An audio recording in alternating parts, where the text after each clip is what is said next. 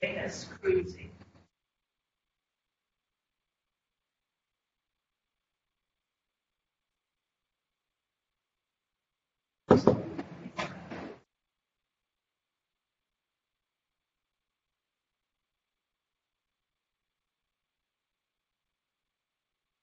You guys like cruises? You like, have you got on a cruise? I've been on a sea cruise. That sounds interesting. Yeah, I, I, Hey, It's, it's.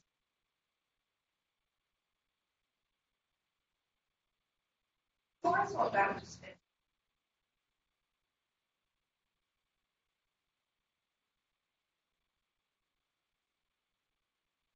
I think if you're going to be, the best thing is to go with good friends or family or something. not John. Not John. He's all on his own, I think. Yeah, I was, I was joking. Uh, they have their, uh, You've been on a cruise? no, it doesn't sound attractive to me. I, I feel like a floating latrine. Can't see you can't see you sunbathing by the pool. I could see, may have had some friends go like a party boat or something like that. Yeah, I could, I could yeah, see that happening, go to a party, but I, Bishop, I'm gonna take you out on my hot rod boat. I think Nancy would go crazy because she has to move so much. She'd be in a boat with, wouldn't, she, she wouldn't like it at all, I don't think. You have to. All right, we're at one, we're at ten thirty. Let's start our Bible study. Let's pray. Blessed Lord, who has caused all holy scriptures to be written for our learning. Grant to me in such wise, hear them, read, mark, learn, and inwardly digest them, that by patience and comfort of thy holy word, we may embrace and ever hold fast the blessed hope of everlasting life, which has given us in our Savior Jesus Christ. Hello to all. We uh, hope you got the email. We're going to do a couple verses of chapter one, then jump in chapter two. But it's really important. Um, it's actually really important throughout the Bible to know where you are um, in context and in symbol, because all the things that are said only make their complete sense if you know where you are. So, the images of chapter one so far um, have have um, been a tissue of images from, from the Old Testament.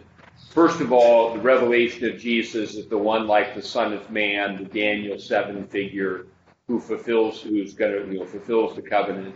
We get more and more of that, um, and um, and then the setting for this, what we're going to see, is symbolically connected to the temple, but it's not just, you know, plopping into the holy of holies and says this means that and that means that. Actually, these these images of the temple are to some degree de- developed more, um, and so this is why I said when we started Revelation that looking to the Old Testament is so important because once we, for example, we've talked to Jesus being one like the Son of Man, then he is the he is the guy who fulfills the covenant.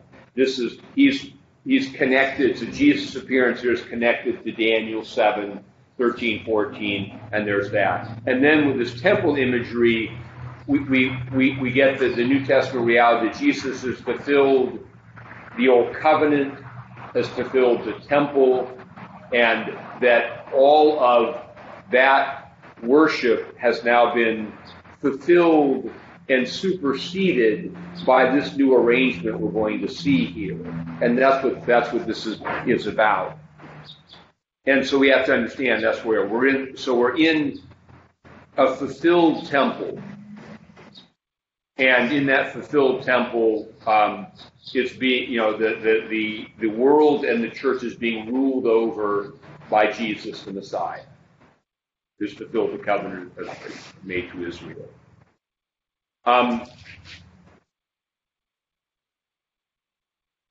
So I I said we'd um, start at um, verse 18. And in 18, it says, I am he who lives and was dead, and behold, am I alive forevermore, and I have the keys of Hades and death. And I um, referred you to a couple of passages there um, that are significant. Um, you remember what they were? I've got my notes, but I left Okay. them in my car, so I'm gonna go back Okay. and get to them. So, huh? Twenty-two, twenty-two. Isaiah 22, 22.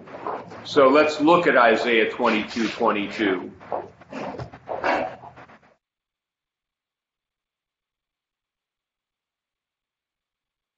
Isaiah 22, 22 says, um,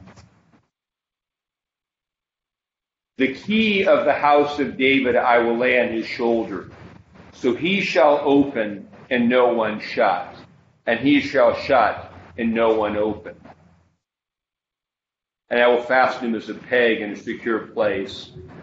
But the, the main verse 22 that, that uh, he, he shall open, so the key, the image of, of the Messiah is the key who opens and no one shuts, and shuts and no one opens. This is repeated then also in um,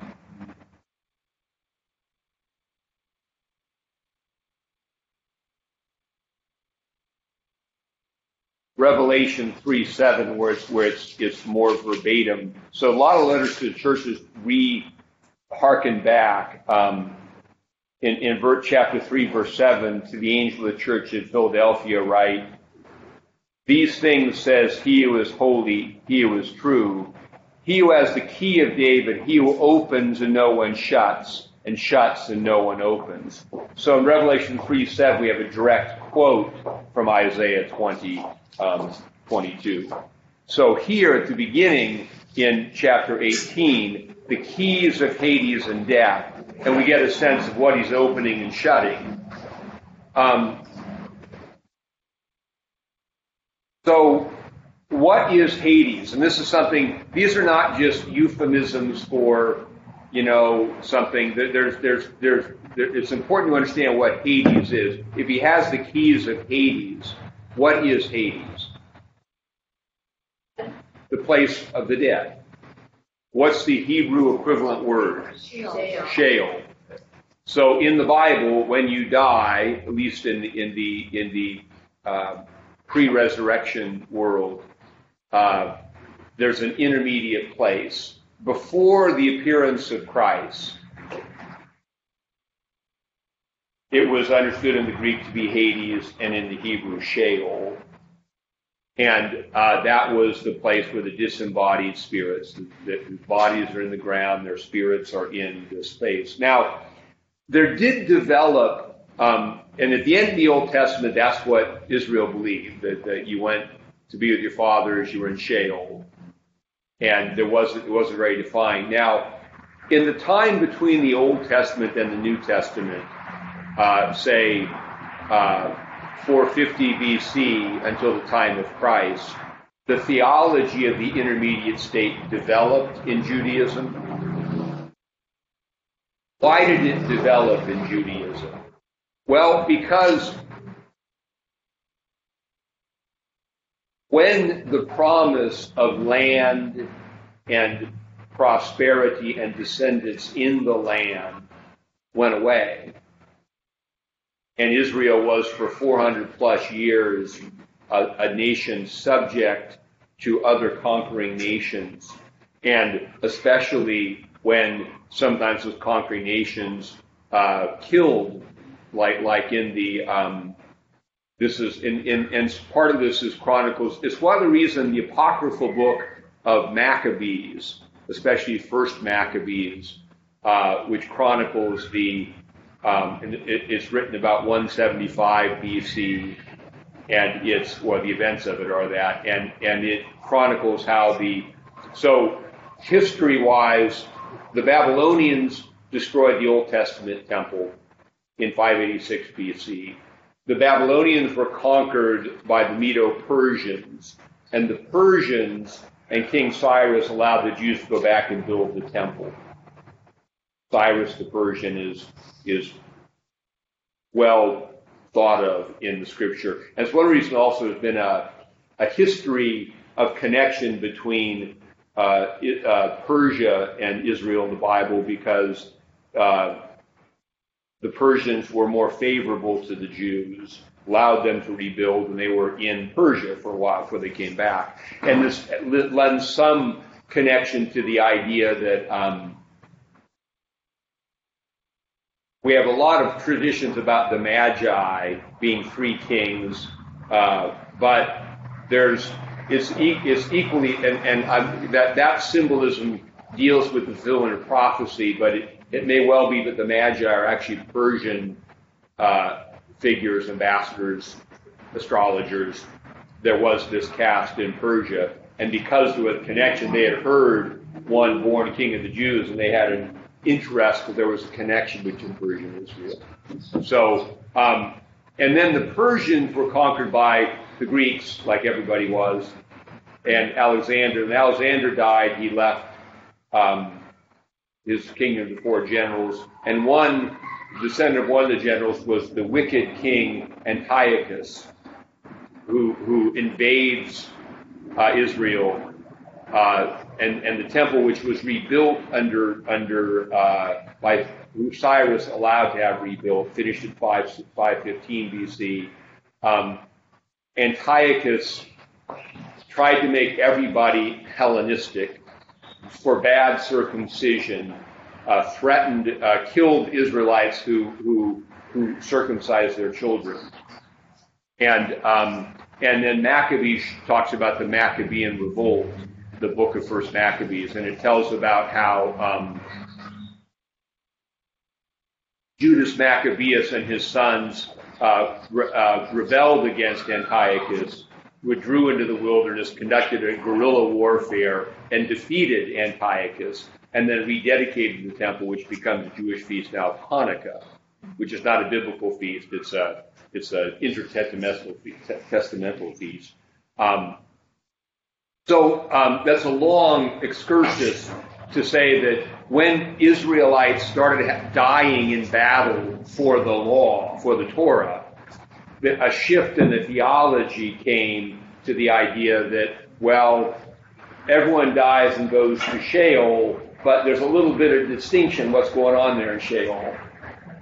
And we, we, we sing one of these things at, our, at funerals sometimes from the book of Wisdom, which is also an apocryphal book, where it says, "The souls of the righteous are in the hand of God, and no, and there shall no torment touch them. In the sight of the unwise, they seem to die, but they are at peace." We don't usually sing the rest of it, but it goes on to say, "As for the unrighteous, it's not so with them." yes. And and what's interesting about that is that when we get to um, the New Testament and Jesus and the parable of the rich man and Lazarus, he seems to put his imprimatur on that theology of wisdom by saying that the rich man dies and uh, and and Abraham and, and the poor, uh, Lazarus is in Abraham's bosom, comforted, and the rich man dies, and, and in Hades or Sheol, he's now tormented. So in this intermediate state, Jesus introduces, sort of baptizing this intertestamental development, a distinction between the righteous and the salvation we challenge, so to say. Um, and so the point here about the keys of death and Hades is that um, to be saved, you have to be brought out of Sheol Hades because that's where you're stuck. There's, there's, that's where the dead are stuck because they're why? Because there's no resurrection yet. And and we talked about this in the Jewish hope. There is no fulfillment of the hope that is not an embodied life that doesn't involve the resurrection. So this is why they looked for the resurrection and couldn't understand, and they were actually even to this day, it's why all the Hasidic Jews, the ultra Orthodox in Israel, are buried on the Mount of Olives. That's where they think the resurrection has taken place. They wanted front row seats because the Messiah is going to come and raise Israel. and restore her to prominence. I mean, and God's going to raise it. So when it says here that I have the keys of Hades and death, um, Jesus is the one who delivers from Hades into euphemistically the place of blessedness and then ultimately to the resurrection, the resurrection for eternal life. And those who are not delivered from the captivity in Sheol Hades have the resurrection, which is not to life. And at the end of Revelation, we have a great judgment. And we'll see this um, if you look at Revelation um, 20.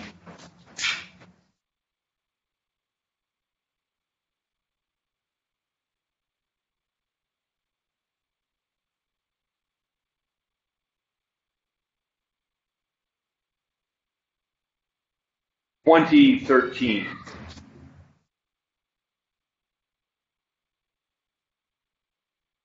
The image of judgment in Revelation 20. Um, well, let's start at, at, at, verse 11. Then I saw a great white throne, and whom sat on it, from whose face the earth and heaven fled away, and there was found no place for them. And I saw the dead, small and great, standing before God, and books were opened.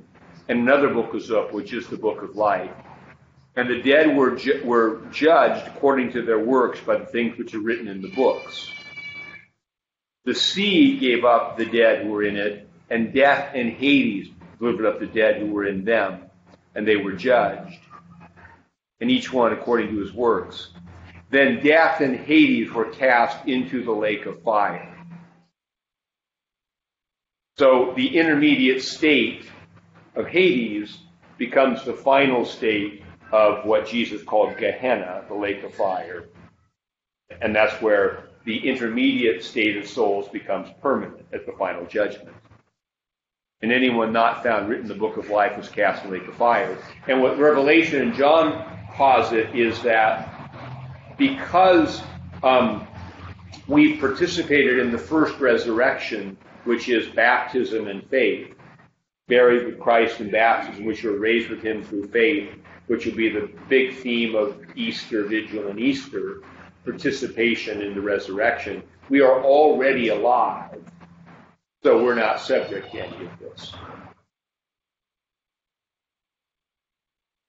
The, the, we'll, go to the intermediate state, and which, which is now understood to be Jesus has cleared his elect.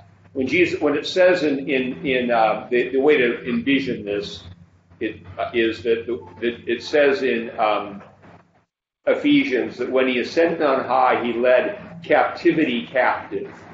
And the idea is that anyone that all his who are held captive by the grave, by Hades, he delivered because he has the keys. And if he opens it, he can take them out. And if he closes it, they can't leave. That's what that verse means.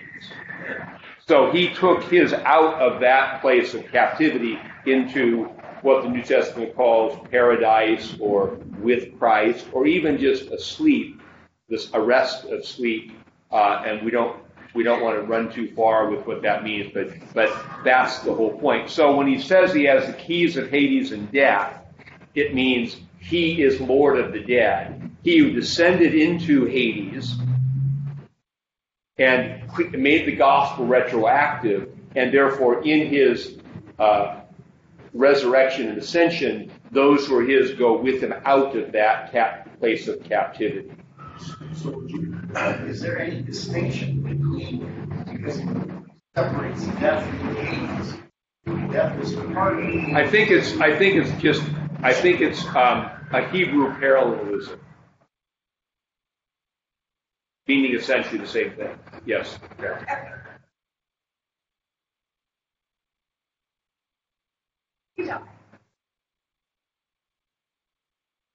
When so let, us think about it this way.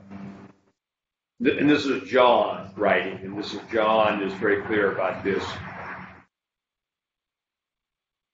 We, in John's language, through faith in Jesus and the waters of baptism, we have eternal life. Therefore, when we die, that life continues on. in a place that is described as in paradise with Christ or asleep. Those who are not, don't have eternal life, that's who goes to, to the place, the holding tank the departed. So not in the in the sense of of um, so, so in a sense, no, we don't go there. We go to an intermediate state that now is where those who belong to Christ go. They are judged. Anyone not found written in the book of life, It's pretty clear. No, they're not given a chance. That's it. At the end. well, I mean, the whole, well, okay, here's the point. Let's just be clear about it. And I'm not, we're not to judge people, know what God's doing. But the whole urgency of preaching the gospel is that, that death is the end of your opportunity to, to repent and believe. Right. And so the idea that, and we ought to be clear about this, even though we don't, we don't believe in the developed medieval doctrine of purgatory. However, it should be understood that, that everybody in purgatory in the medieval idea was saved. They weren't. They were, the, the idea, it was simply an overly graphic presentation of ongoing purgation for those who are living in Christ. So Hades is no life at all. So the church believes that that you know that, and and Saint Paul talks about this too in Corinthians, where he says. Um, uh, each one's work will will be judged by fire, and the fire will test everyone's work. If anyone's work which which he has done endures through the fire, he'll get a reward. If it doesn't endure, the works won't go with you, but you yourself will be saved, but through fire. That's the idea. So, I'm sorry. The confusion is, why even have Hades? Why not just automatically go pay for those that don't believe? I mean, why are they being judged? Because the resurrection hasn't taken place yet. Because the, the consummation, the end point of the gospel is the appearance of Christ and the resurrection. And everybody who's departed is still waiting for that, like we are. This is a New Testament doctrine. St. Paul said, I don't want you to be ignorant about those who are asleep. Don't be afraid like those who have no hope. We believe that Jesus died and rose again, so he will bring with them those who sleep in him. Because everybody's waiting, and this is the big logical, this is the big error, or a big error, not maybe it's not the big error, a lot of big errors, but uh, uh, in our time, the idea that all being saved means is dying going to heaven. That's not the end point. The, the, throughout the New Testament, the end point is the coming of Christ and resurrection. And both dead and living wait for that. Even if the, the departed in Christ has some ongoing existence in the intermediate state prior to that. And those who are not in Christ are waiting that final sentencing as well that final it's not sentencing and this is what you this is what I think we have to understand because it talks about judgment it, even here use the word judge but it's more that if you don't have life it just revealed you don't have life. And that's why what it says here earlier in Revelation where it said that that um, that the earth and the sea fled from Christ.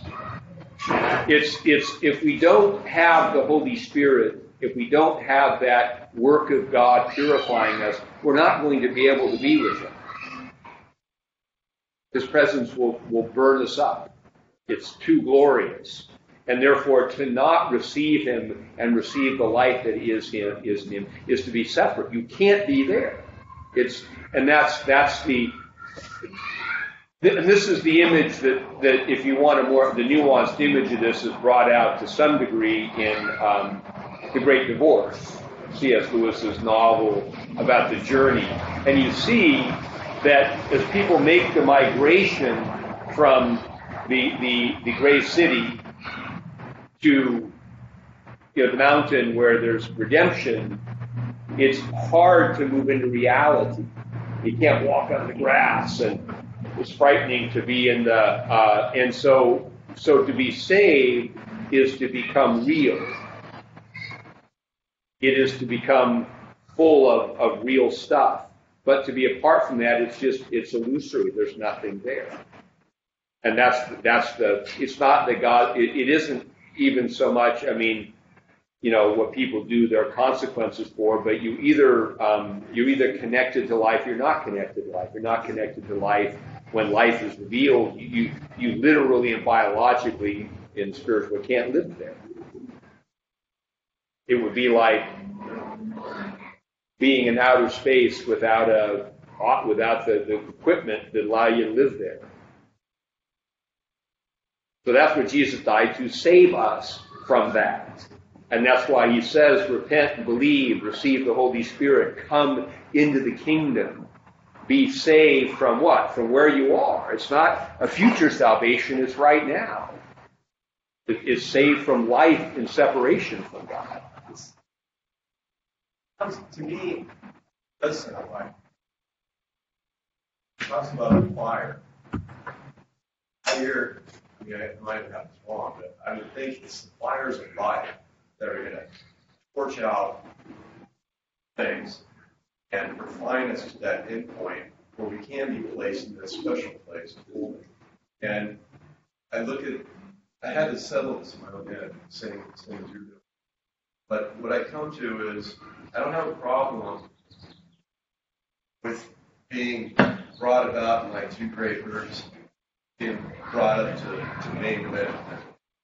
They all come in to this one main gate, and as they come in, dogs start separating. them Because the guy who's bringing his herd in has collected all these other ones, breeds have come within. He knows where it is. Sends the dog in, and as they're coming towards two gates, the dogs are pulling the ones that aren't his into this pen. The ones that are his are going into this pen, much nicer place, but yet it's a place where he has the keys and authority. Lock both. And the event begins, decides who comes out, prizes, the other is the slaughters. So, so the, I don't know if that's. It, well, well, I think that's a good analogy. I, I, I think I think the only thing to remember here again, you know, Jesus saves us from sin, death, hell. That's a it's a real thing, and and and then the, it's like yeah, this is this is the portrayal of the reality of of of the implications of the gospel in the implications of living apart from God and rejecting the gospel. It's, it's, it's, it's not, it's just, it's a little bit jarring only to us because we've rejected it as a culture.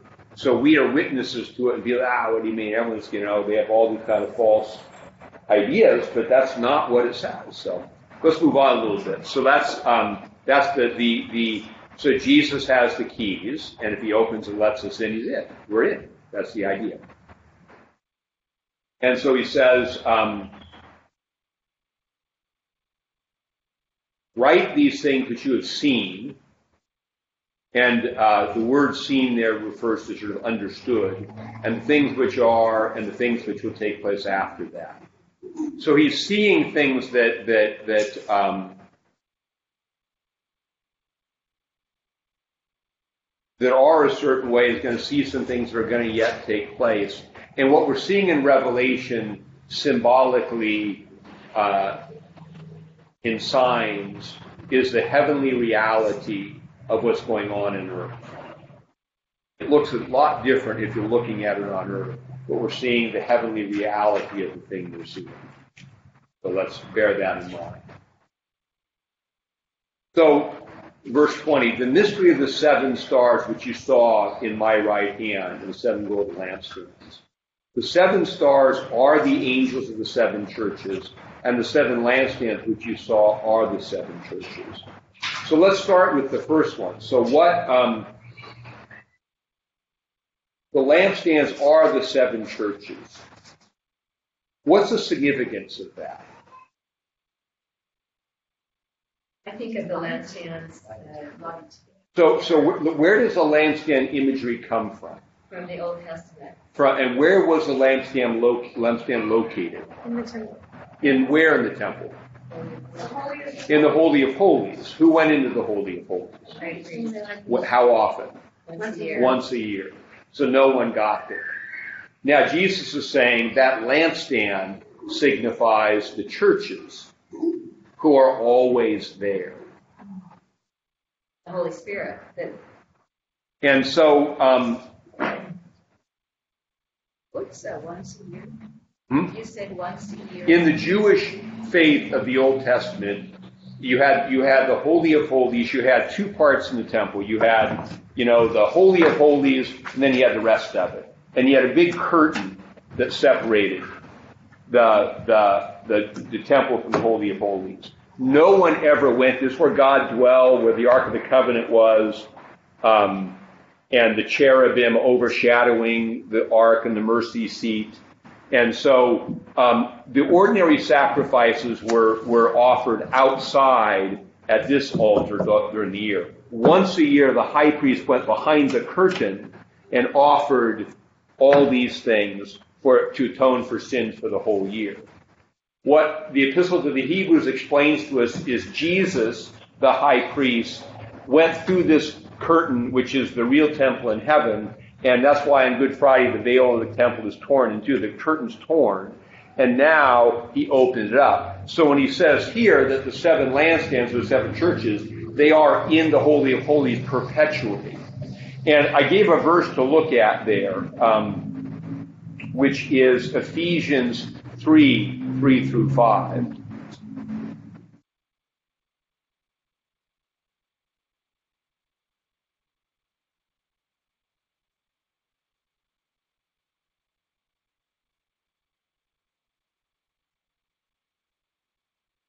So in Ephesians 3, 3 through 5, that wrong. 3, yeah.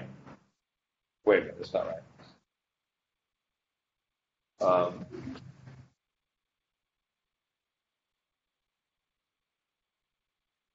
That's for verse twenty. oh, I think I, I transcribed that wrong.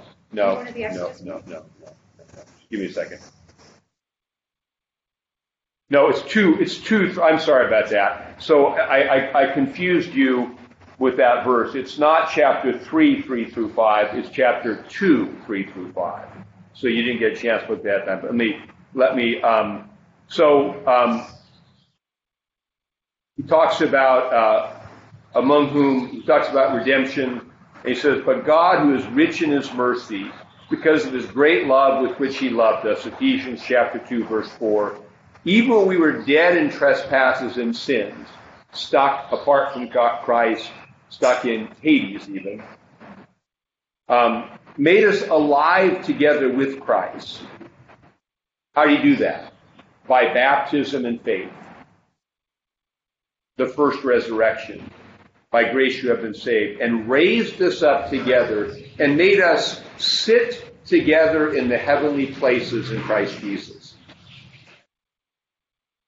right in the presence of God. And this image is going to recur in Revelation in the image of the 24 elders.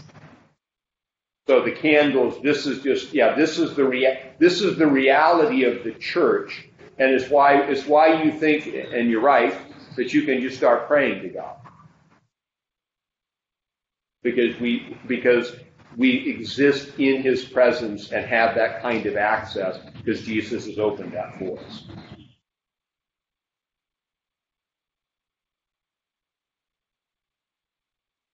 So, um,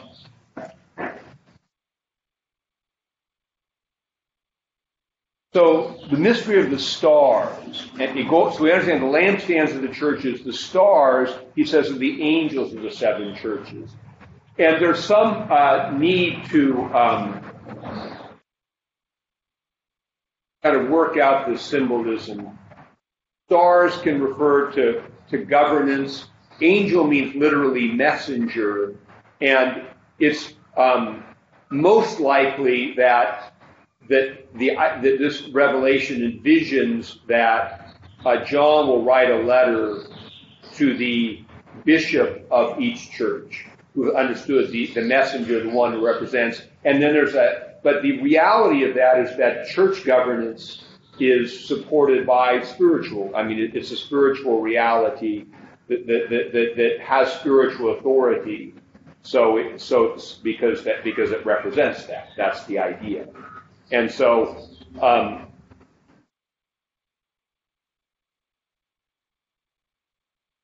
and it's interesting. I was reading a thing where it says the seven stars in my right hand.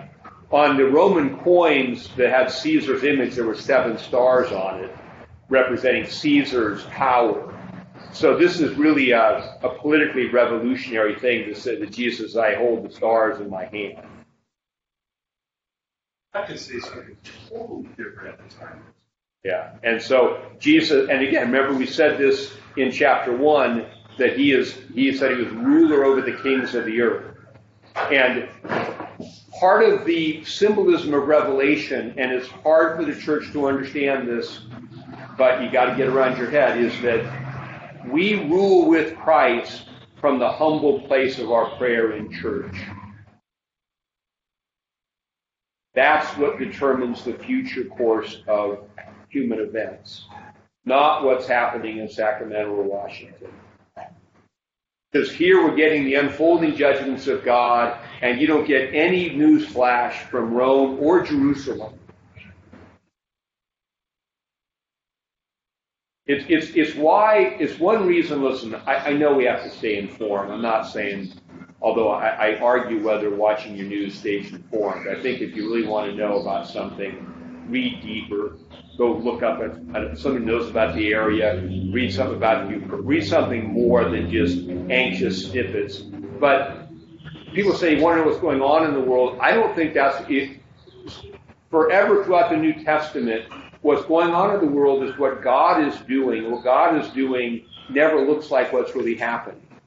Uh, you know, we're going to have the Annunciation tomorrow. When the angel Gabriel appeared to Mary in Nazareth, nobody paid two cents worth of attention. That was the thing that changed history.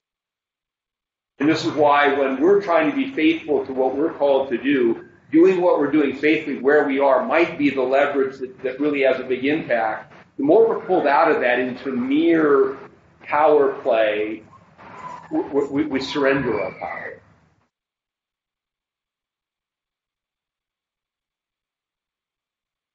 There's a whole conversation there. It doesn't mean we can't make stands and take positions, and but you know there, there's a real question, you know, about it. But just but the, my point here simply is the church rules with Christ in the center of her prayer, and most specifically as this picks up her Eucharistic assembly, as she's gathering together, where she ascends to be with Him, and and offers His intercessions with and, and with Him rules the world.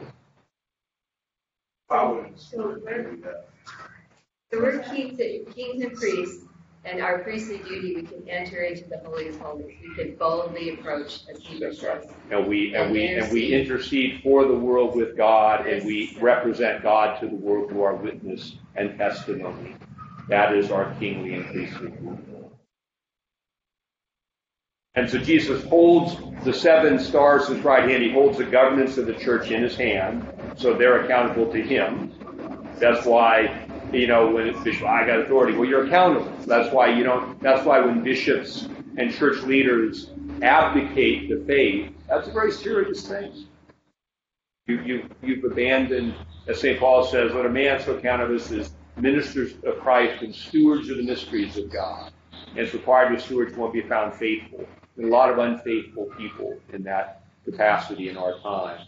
And um, so he holds the government in his hands, and then he he uh, and the seven lampstands are in his presence. And when he says, we get into to uh, chapter two, where he says, um, I want, I want to pick up this image to the angel of the church at Ephesus. So John's writing the letter, and, and remember how we started.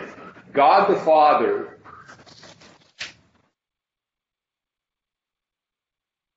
gave to God the Son the revelation.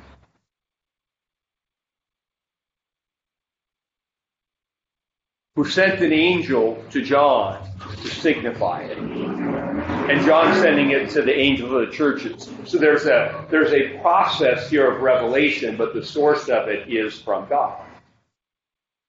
And so he's writing, John's writing to the angel of the church in Ephesus, These things says he who holds the seven stars in his right hand. He's rem- reminding him, I hold your governance in my hand, you're accountable to me. And who walks in the midst of the seven golden lampstands. Now, this is a development of the Old Testament lampstand imagery. Because in the Old Testament lampstand, there was one trunk and six branches. So they were actually physically connected. But John is seeing seven distinct lampstands. Yeah, which I have it. yeah. Look it up. And so, so John is, is replacing this image. These are seven distinct standing lampstands. And Jesus Christ walks in the midst of them. So they're bound, they're, now they're geographically, there's some distinction um, between the lampstands. And they're bound together by the presence of the one who walks in their midst. Their unity is in Christ. So there's there's there's geographic distinction, whereas the Old Testament was just one body. And like when and this is interesting, it, this is brought out in the in the letter here in Revelation that um, whereas the prophets of the Old Testament tended to um, give one message to Israel. In Revelation, we're getting seven distinct messages, so seven geographical manifestations of the church, together which represents the whole church. So we want to see how this imagery is developed from temple fulfilled in church, and now it's expanded out. So it's not merely a representation, but a development of these images in a new way. Jesus walks amidst the lampstands. That's the unity. That's the, that's the binding reality of it. I think that's amazing. He Has the authority over all his churches. Within his church. So, I mean, that's, that's about, so when we come together here, he's standing in our presence. For all that, for all that dual imagery that brings, like, yeah, he's here. It's, it's the tension that Martin Gordon calls between succor and demand. Between the idea that, yeah, here's God, we, we, we're convicted, but we're embraced. But it goes the other way. It's embraced then conviction. And that's the purification. That if we're embraced by God, we see, then we're given the grace to see ourselves more clearly and, and have, go through that purification for our own prayer, uh, which is the testing that, that, that, that purifies us and, and, and, and, and makes us ready to, to be in God's presence. I keep getting the sense of, of still Mary Magdalene, seven demons were ca- or seven demons were cast out of her, and back in those times they believe you have seven different centers in your body. So I keep seeing the menorah as Christ is in the midst of like your heart is the center one, and your throat is where you speak out to the world, and this is where you get spiritual understanding, and this is where you're connected in heaven. And uh, this is where your subconscious is and the psychology and stuff. And this is where you reproduce and everything. And then there's part of you that's connected to the, to the, to the ground, connected. And so, like, this is just what I've been taught, but I'm not saying it's orthodox. Well, so, so uh, the only thing I say about that, that may be an application, but it's not the central symbol, symbolism of this passage. just one more This- layer this- that I'm this- seeing. This, this symbolism is about the seven churches in Asia representing the universal church. There may be, there may be secondary There are also applications in that church. of, of the, um, of that to the human person. There may be, there's been a couple of different ways the seven churches have played themselves out. One is, um, the, the dispensationalist, I think, error was that they represented eras of church history. One commentator actually equated the seven churches with seven stages of, of Old Covenant Israel. Uh, and those are all interesting, and, and I think it's like, it, it- it's, it's, it's not even that I, I would discount any of these applications, and I think like what Cheryl's talking about could be interesting for reflection, always testing it. When we look at a, when we look at the reality of heaven, we're going to see a lot of facets. But the key for us always scripturally is to stay rooted in the thing that it clearly means, because he said this. The candles are the seven churches, and the stars are the angels of the churches. So any other thing is a secondary application from that central. Aren't we the church? But these are seven distinct churches with seven distinct angels. So there, there's, there's, this is it meant and embodied the body together more than it means the individual Christian. So this, this is, this, this is really talking about communities and, um, and how communities, and, and, and the message to the churches are going to be referendums on their communal life in every respect. What they tolerate, what they don't tolerate, what they embrace, what they don't embrace. So it's not really thinking individually, although individually we have, we're members of the church and we have to heed that, you know, the warnings that come and, and see how we're participating in the error that may or may not be there. So it's nuance. I, again, you just, I, I don't, I don't um, oppose uh, thinking about further applications, but we have to we have to get the difference between interpretations which are clear and maybe applications that are um, that we just have to be a little bit more cautious with. And and where a lot of theological error comes is when the secondary or tertiary application becomes the thing, and it really runs counter to what the thing itself is saying. I like the idea of him burning up whatever doesn't need to be there in us and in the church, and you know. Well, and, and I think I think what, what, we would also say about about you know our role in this is that our own um, holiness is for the church. I'm talking about this at morning prayer today online. That that in, in Western culture we're so individualistic. You know, we try and define my personal happiness and and so I find my personal happiness, and so I do it at your expense because I'm not happy. But that's completely not biblical. So St. Paul says, well, if, if it will offend you that I eat the meat, I shouldn't eat the meat ever. Because I care so much, because I'm accountable to the body. And, and so my holiness is not my personal navel gazing holiness. It is my, my growth which contributes to your growth, and your growth contributes to mine because you have gifts and input.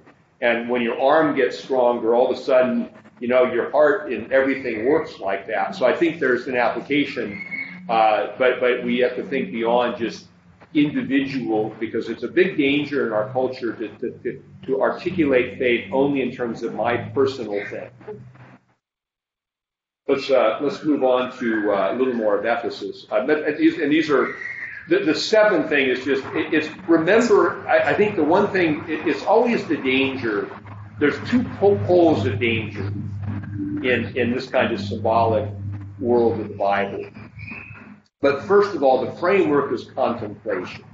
That is, we're seeing the John symbols. We're seeing a meaning of the symbol, um, and the symbol may have secondary things. People like, what does that mean?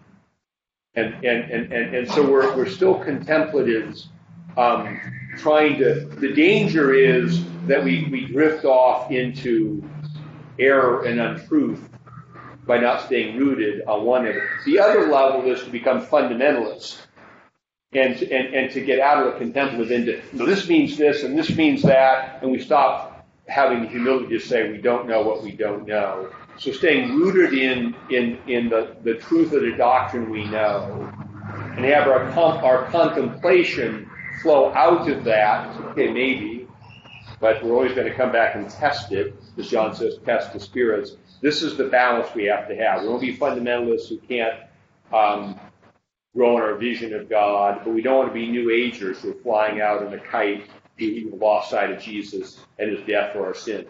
So this is the this is the this is the balance in worship that we're trying to strike. What Thornton would call the, the affective speculative synthesis. I yeah, yeah. I love that. So, okay. Um, so he's reminding, he's starting with the idea that he holds the seven stars and he's walking amidst them. He's there with them. And so in, in verse 2, I know your work, your labor, and your patience There's a hurt bird that, uh, that's been out there for weeks. You noticed him? He's broken wing. Oh. Yeah, I've been keeping him. So Yeah. anyway, I know your works, your labor, your patience, and that you cannot bear those who are evil. And you have tested those who say they are apostles and are not, and have found them liars. So this is a um, a very orthodox church, and we remember about Ephesus. You know, there's an epistle to the Ephesians, and um, in the New Testament, and someone made the point that it doesn't suggest in Ephesians any doctrinal error at all. The other interesting thing about the, about Ephesians being a, a source here is is by tradition where John went and lived. So this is the church that John is going to have a lot of connection with, and it seems to be doctrinally orthodox. That is, and this is all good. I know your works. I, I know them. I see how you've endured. And that when you see evil, you don't put up with it. And you, you test truth and, and say this is false. Uh, and those who, who are liars, you call liars. You persevere and have patience and have labored for my name's sake and have not become weary. Sounds like a pretty good resume. But there's the but then. Nevertheless, I have this against you that you have left your first love. So, what, what does this sound like the problem is here? Legalism. Our, our love is always Jesus. So, how, so how, how does um, how so so the first love is it seems like there's a dual thing here. And I, one interesting thing about this this so that you've left your first love. If you look up in a concordance the word love, what's interesting about John's writings, First John and John's Gospel, has that word more than just about any other New Testament writing. John is continually, and is in John's Gospel. What's the great commandment? The, great- the, the new commandment that you love one another as I've loved you. So the first love is is I think it's this this connection between love for Christ manifested in love for for for neighbor. Uh, he who does not love his brother whom he has seen, how can he love God whom he has not seen? And John is very um, adamant about that connection. Love for Christ equals love for neighbor throughout First John. Um, So he's not loving his brother. well, it, so the, the, the characteristic here of Ephesus seems to be a doctrinal orthodoxy that's got a little part-hearted. So we're, we're protecting the world and we don't. Now, I often quote this verse in relationship to our movement because I see this a lot of places where we've rooted out all the error and, you know, they don't like each other very much. We've had Orthodox churches with church splits. Can't get along, can't be together. So, what good is that? And and so this is this is this is a particular. So Mary has seven churches representing the fullness of the warning. Now, remember that there's nothing wrong with the doctrinal orthodoxy. And if we will make a mistake here, if we think we ought to just get rid of the doctrine and just like have you know sentimental love for each other. He's not saying he knows those words. Those are good. You know what is wrong is wrong and error is error. It's not an excuse not to love. And and so you've left your first love. I, I it made me think of a verse um, um, from Jeremiah chapter two. It says, Moreover, the word of the Lord came to me, saying, Go and cry in the hearing of Jerusalem, saying, Thus says the Lord, I remember you, the kindness of your youth, the love of your betrothal. When you went after me in the wilderness in the land not sown, Israel was holiness to the Lord, the first fruits of his increase. All that devour him will offend. You know, we first come to faith, there's this, you know, this, this, you know, or we have moments of sort of kindled hearts And it's easy with the passage of time just to settle into a, system of belief, a habit of doing things, and, and to go a little bit cold in that. So we have to we have to remember that that our that that what what we believe has to has to result in manifestation and behavior that is loving, and that's manifested towards each other. This yet, another danger with this is okay. We're, yeah, we're loving the you know people in Africa. We're loving even Orange County Rescue Mission. We're helping them. Yeah, but are you? How about the person sitting next to you on Sunday who kind of bugs you? Do you pray for that person? Do you are you aware of, of your love? That's that's the that's the litmus test of love. It also has implications just for the spiritual life in general. It's, you know, like when you're first baptized, when you're first a Christian, you have both of your feet, you know, like baptized in that tradition would actually dunk you. You have both of your feet in the water, right? And then afterwards you dry off and everything. And then I think Christians tend to kind of have one foot in the holy life or in mortification, purification, and then they have one foot in the world. And I think that that's kind of what this is talking about too. So like your first love is that faith that gets everything started, but then after that we have to kind of always be on guard of like we're also diluting it, we're, we're injuring it. Putting hindrances in the way of the grace that's supposed to be operating inside of us. Yeah, I, I, I, I like that. Um, I, I, and I think this is this is why I think the focus, you know, we emphasize again and again is on the life of prayer. That you have to return to your first love. Yeah. You have to return to that place of communion with Christ. Experience for yourself again what it means to be embraced. Fight of yourself. Like, be aware that you're coming again. You didn't quite get it done, you know. And so when you receive that embrace, then you go from there to your neighbor and say, oh, well, you were kind of mean to me, but I didn't quite get it done either. So now, just as God responded to our shortcomings with love, we can go out and love those as Christ has loved us. So I think it's an experiential reality. And this speaks of doctrine. We can have, there, there can be a separation of doctrine from experience. And the doctrine has to be con- connected to the experience.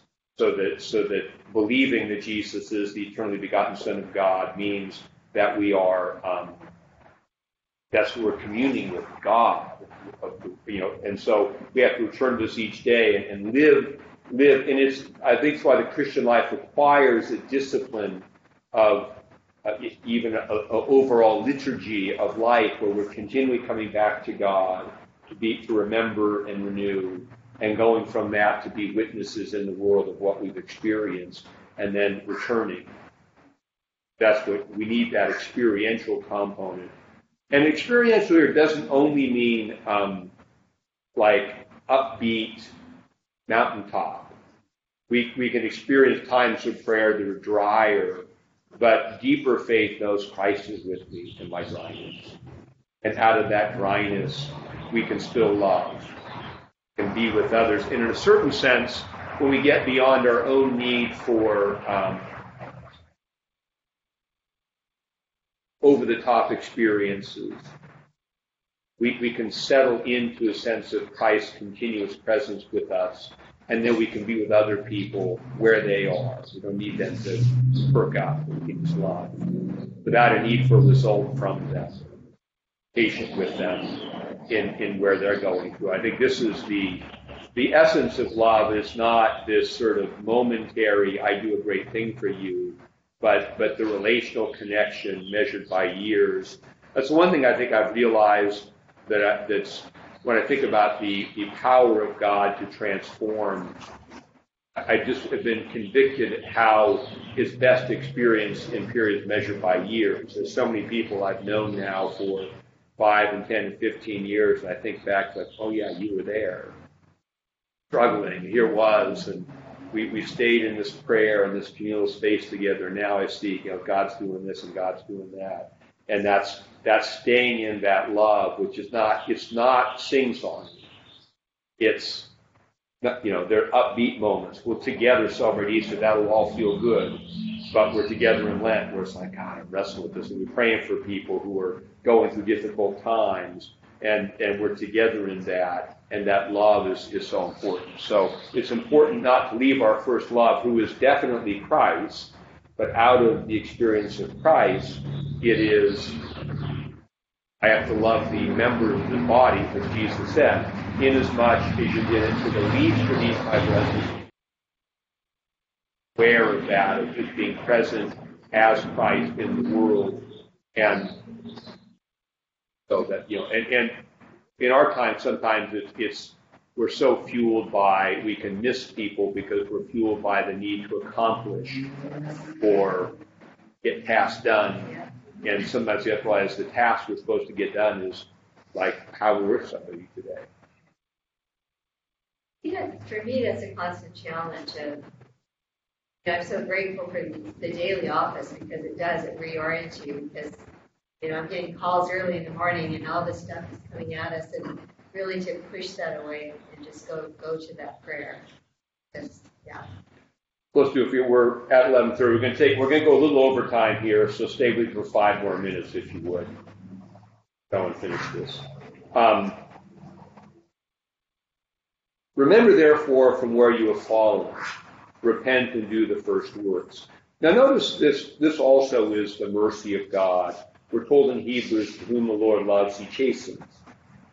So, because you live in Christ and you're when we're in this space, He's going to let you know when your life has in it what you, you shouldn't have in it, and say, repent. I'm, I'm walking in your midst, and and, and the other issues that come out of because a lot of the end of this is very is imagery that comes back to the Garden of Eden. He walks amidst the lampstands. He walked in the garden the cool of the day with Adam and Eve. We're back in that daily relationship. And here, that's a comforting, it's, it's that embrace and demand thing. It's like, so we got to stay connected. And we, when we come back to that connection, he might say, hey, you know, you need to think about that situation earlier today. Maybe you need to follow up on it. Going to remind us what we what we've uh, what we've done, so we can fix it in love. So repent and do the first works. Return to that love, or or else I will come to you quickly and remove your lampstand from its place unless you repent. So if you if you abandon your first love, who is Christ, He's going to take the church away. Now, notice the word "come to you quickly." This is this interesting language. This is not the second coming at the end of time. This is the implication that Christ continually comes to His people, comfort, to judge, to purify, and so He's saying, "I'm I'm with you." and I'm telling you a message now, and you got to listen to it. If you don't, then I'll, I'll, come to the church here, just like in verse uh, uh, chapter one, verse six. Behold, I'm coming with clouds. He's coming on Jerusalem. He's coming to Jerusalem in judgment, in a final judgment, because Jerusalem has rejected entirely the message. But this church is not. You know, the, the church still has opportunity. Old covenant Israel no longer has opportunity. It's, it's finished. And this is the new covenant people who are still held accountable with the prophetic voice. But this I this you uh, this you have that you hate the deeds of the Nicolaitans, which I also hate. Now there's an interesting uh, correspondence here. There's lots of speculation about who the Nicolaitans are. There's one church father says a deacon named Nicholas who, who taught licentiousness. But there is a correspondence between verse 14, Balaam, and the Nicolaitans because uh, um, Nicola- Nic- the, the two words in Greek mean to rule over the people, just as Balaam in Hebrew means the same thing. Balaam, to rule over the people. So the idea of, of somehow that that um, following these deeds allows things, perhaps this licentiousness, the captivity to to evil things, to begin to rule over people, and they hate that. They amongst the things that they they they they um, have have speak against is they hate these deeds, and that's good because he God hates them too. He doesn't like the I. So it's clear that God's not just hey be lovey dovey. It doesn't matter what you believe. No, that, that what's right is right and what's wrong is wrong. Verse 7 He who has an ear, let him hear what the Spirit says to the churches. To him who overcomes, I will give to eat from the tree of life, which is in the midst of the paradise of God. Now, I just read because we won't have people turn there, but um, Genesis chapter 3, verse 22 through 24. Thus says the Lord God, Behold, or then the Lord God said, Behold, the man has become like us to know good and evil. And now lest he put out his hand and take of the tree of life and eat and live forever. Therefore the Lord sent them out to the garden of Eden to till the ground from which he was taken. So he drove out the man, placed the cherubim at the east of the garden, and a flaming sword which turned every way to guard the way to the tree of life. Now, if we repent and love, he gives us the tree of life. He, we enter in, because the cherubim, again, notice here, the, the flaming sword and the cherubim, they're the same creatures that surround the Holy of Holies, the ark. And so Jesus allows those who, and the word overcome here means to conquer. It's from the Greek word night, which we get the word Nike. It's, it's conquest.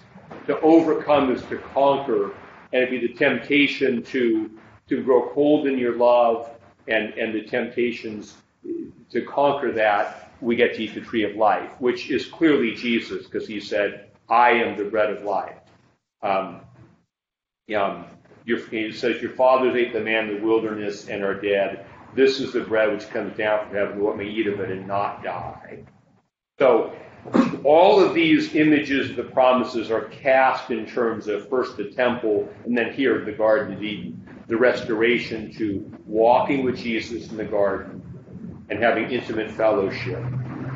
And the danger of that fellowship that the Ephesians are warned is, is growing cold in love. It reminds us our, our, our, our, right belief has to be love for Christ expressed in love, love for, for each other. We'll stop there. So what we're going to do um, for the balance of, of Lent uh, is we have three more Thursdays and six more church letters. So we're going to do two each week, and then we'll get to Easter. And in Revelation 4, we get to come up here into heaven, so it'll, it'll kind of work out nicely that way. Let us pray. The Lord bless us and keep us. The Lord make his face to shine upon us and be gracious unto us. The Lord lift up his countenance upon us and give us peace this day and forevermore. Good with you all. Good to be on. Hi, Michelle. Good to see you. Nancy, Ruth, Rhonda, Elizabeth, Ed, and uh, no, no one's hiding. So good to have you. Michelle, where are you? Are you in Tucson? I am or- Tucson. I have a question. Is it too late to throw a question in? Yeah, please. Okay. So I was looking at the, this little map in the back of my church or my Bible that says shows where all the seven churches are, and they're all in the you know the old kingdom of or what do we call it, country of Asia, Right. which is interesting. None of them are in Jerusalem or the early Christian church. Say, say that. Your voice went away there for some reason. Yeah. So the seven churches that you that are mentioned in the chapter are all in Asia. Yeah, modern church. So he doesn't say anything about the church of, but he does say about the church of Ephesus, which is not there. And Yeah. Mike is out again. Your mic is going in and out on us. I don't know why. Maybe it's a lousy location. Okay. Um, so he doesn't say anything about the church of Philippi or the Thessalonians or any. Did they? So did they come? So this this letter that he's writing um, it, it's, it's John, who by, tradition is John the Apostle, who is an ethicist. And, what we're getting here, I think, is a message to these specific churches. Yeah, we got a little map here. All Asia, you know, what was Asia Minor now is Turkey. Um, specific message to specific churches which symbolically represent the whole. So, so the seven is symbolically going to have an implication for all of the church, which suggests that in, in what the Spirit says to these seven would be a message that the whole church could could embrace. So, uh, although so that's kind of how the symbolism works. It's local to this particular region, but it's also because of the seven symbolism of the whole refers to the whole church. Okay. So they were all under the same rule of this emperor that they was worried about having the cult and being um, the cult for having to be pressured into worshiping the the emperor. He was same emperor all over Jerusalem at the same time too. The each of these cities has its own unique um, form of idolatry. Like in Ephesus, they had the, the goddess Diana or Artemis, and there was a great temple to her. And so um, that was some of the temptation there. And and there is, for for more information on the Ephesians, there's an extended account of how the gospel was preached to Ephesus in Acts. Um, and then these other churches have different things, and and and so Christians in each place face different things. So it's not really, I mean, it's all paganism. It's all, but it's it's it has a slightly different cast in each church. Right. And I- part- It's so weird. It's so weird that he didn't at least mention one of the churches in, in Jerusalem or in Israel somewhere, because Well- that was, then you're talking about how then he's going to punish them if they don't return to their first love. And it's really Jerusalem that was the- when they were taken over and, and, you know, destroyed. Yeah, so I think I think what the church what what we're going to get into the church in Jerusalem is the symbolism is that it's going to be warned to flee Jerusalem before the judgment comes. So when we we get um, we're going to get some symbolism refers to this because um, basically after the Romans destroyed Jerusalem in AD 70, there is no church in Israel the Christians fled Jerusalem across the Jordan River uh, uh, by tradition into a, into a city called Pella. And that's how they're saved from the judgments coming on Jerusalem. But in, in John's idea here, though, the geographic locale is completely unimportant. They're symbolic of the fact that the church, represented by the candlesticks, exists in the presence of God in heaven. And because there's seven, it's the fullness of it. So it, by implication, would include Philippi, Corinth, and all the other places. And by implication, the messages to these churches would have application to all that's going on in their place as well. Mm-hmm. Mm-hmm. Okay, thank you. All right. Yeah, good. Hey, good to have you, Carolyn. I'll make sure in, in future classes to, you know, ask the questions and, uh, use some space for that during it too, so. My favorite was actually, I, I maybe Margery from, yeah. Hey, You know who's really, I think who is really influences uh, Esther de Waal doing this because I love the way she applies our everyday life. She said that Margery Kempe, the book of Margery Kempe is on Audible. Yeah. I'm gonna get that. Yeah, it's fun, it's fun listening. You sound like a wild and crazy woman. She sounded amazing to me. I don't know. Yeah, I, I think, you- are you thinking of Julia? No, no. Oh, okay. no,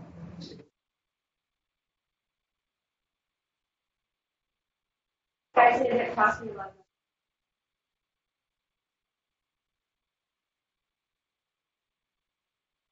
Directions, yeah.